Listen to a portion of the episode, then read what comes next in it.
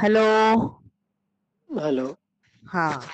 अगर आप लोग रोज पैदल चलना शुरू कर दो चाहे आप चप्पल पहन के चलो चाहे आप जूते पहन के चलो लेकिन अगर आप पैदल चलना शुरू कर दो और उस दौरान सिर्फ़ अपनी कमर सीधी रखो और लोगों को मत देखो सेल्फ को एंजॉय करते हुए चलो। अगर आप ये काम नंगे पैर कर सकोगे और घास के मैदान पे कर सकोगे तो भी आपका थ्रोट चक्र मज़बूत होता है। क्योंकि लेग्स का डायरेक्ट कनेक्शन आपकी किडनी से है किडनी लिवर से है और आपके थाइमस से है। आपका गला मज़बूत होता है, आपके गले जो टॉकिंग स्किल्स है वो न्यूट्रल होके बेटर होते हैं। आपने कम्युनिकेशन स्किल्स के बारे में सुना होगा। एक इंसान का खड़ा रहना और बोलना एटीट्यूड के अंदर आता है। वो ये नहीं बता रहे कि चलने से सब कुछ ठीक होता है, क्योंकि सिंपल बात हमारी बुद्धि में आती नहीं है ना। हमें लगता है कि ज़िंदगी बहुत खतरनाक है। वो खतरनाक इसीलिए क्योंकि हम अनबैलेंस हुए पड़े हैं।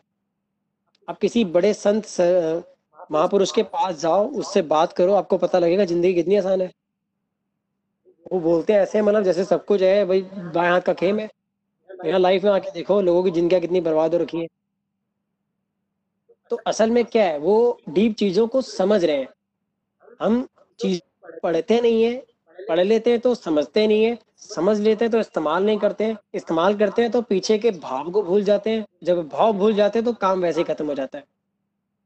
रोज चलना चाहिए, कम से कम पाँच से दस मिनट पैदल दुनियादारी आप अपने आप में, अपने जीवन से जुड़कर चलिए।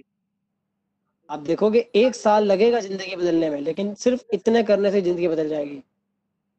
जितने लोगों के घुटने जल्दी बिगड़ जाते हैं ना, आप उनसे सिर्फ़ एक सवाल पूछ के देखना, क्या आपको मेहनत करना अच्छा लगता है? बोलेगा, नहीं, चलना पसंद है, नहीं।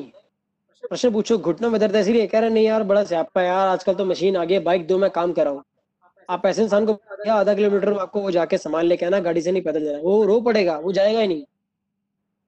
आप अपनी औलादों को देख लो, उनसे करा लो काम। तो क्या हो रहा है? टेक्नोलॉजी ने उनको एक तरह से अपंग बना दिया है।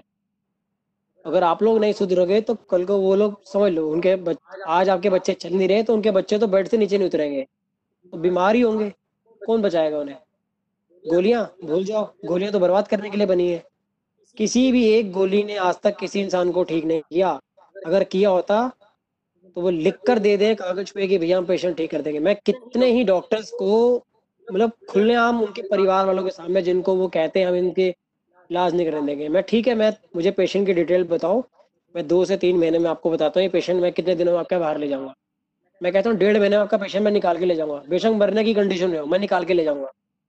और उनसे बोलता हूँ, तुम्हारा डॉक्टर है ना, चल भाई, आधा कोने में बात करते हैं। ये पेपर है, इसके ऊपर लिख कर दे तो कितने दिनों में हमारा बंदा हमें छोड़ दे तो हम लिख नहीं सकते। चल ठीक है, छह महीने में तेरे को दे रहा हूँ भाई। अब तो लिख कर देते, छह महीने में बंदा सेट कर देगा। कहता जी, हमें ऑर्डर नहीं है पीछे से लिखने के। क्योंकि वो जानता है कि भैया, इसी के शरीर ने से ठीक करना है। मैं तो दवाइयाँ दे के बस इसे न्यूट्रल करूँगा। तो वो काम तो हम लोग और ज़्यादा अच्छे से कर सकते हैं। तो आपको तो कॉन्फिडेंस दिखाना आना चाहिए ना वहाँ पे ठीक है, इसकी बॉडी में कचरा है ना, ठीक है, हम कचरा निकाल देंगे। क्या बॉडी काम नहीं कर रही? ठीक है ऑर्गन के ऑर्गन को मज़बूत कर देंगे।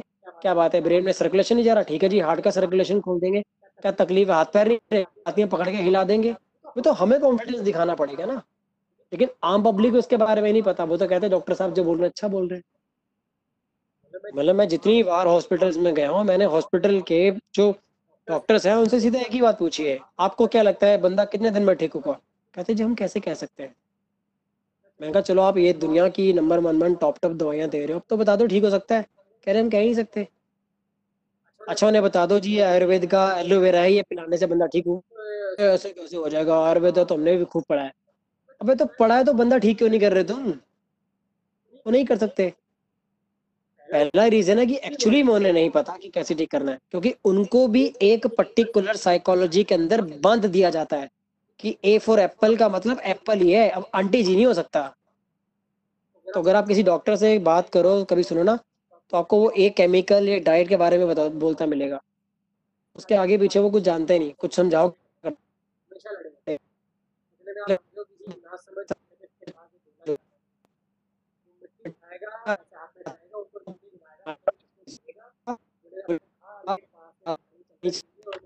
कहाँ जा रहे हो? वो ठीक हो जाते हैं लोग। मैंने खुद देखे अपनी आँखों से।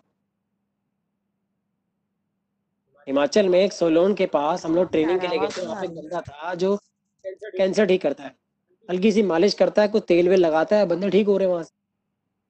हमें रास्ते में मिले आते वक्त हम जब छोटी ट्रेन में घूमने वहाँ से निकले शिमला की वहाँ पे लोग हमें मिले। बातें हमारी हमारे साथ। तो असल में वो सारी चीज़ें कहीं ना कहीं पे कनेक्शन की थी। आज जो हमने आपको बताया विजडम की बात बताई कि कहाँ पर वो छुपी विजडम है जिसकी वजह से हमारी गड़बड़ियाँ बढ़ रही थी हमारी कमियाँ बढ़ रही थी हम आगे नहीं बढ़ पा रहे थे। तो उसको अगर आप निकल के समझ जाओगे चीज़ें आसान हो जाएँगी। कल हम लोग बात करने वाले हैं कि किस तरीके से ये जो चीज़ें हैं हमारे आसपास की, इसका हम प्रैक्टिकल लेवल पे पॉइंट्स के ऊपर बात कर सकें। मतलब फिर मैं आपको बड़ी चीज़ बता दूँ, किसी बिंदु में कोई ताकत नहीं है, ताकत आप में है। आप ठीक कर सकते हो दुनिया को, अगर आप ठीक होना चाहोगे और आप करना चाहोगे। बस वो जुड़ना आना पेशेंट से, रोगी के सिम्टम से, उनकी भावनाओं से। लेकिन सिर्फ़ और सिर्फ़ बाहरी रूप से, आंतरिक रूप से नहीं, वरना खुद बीमार पड़ जाओगे।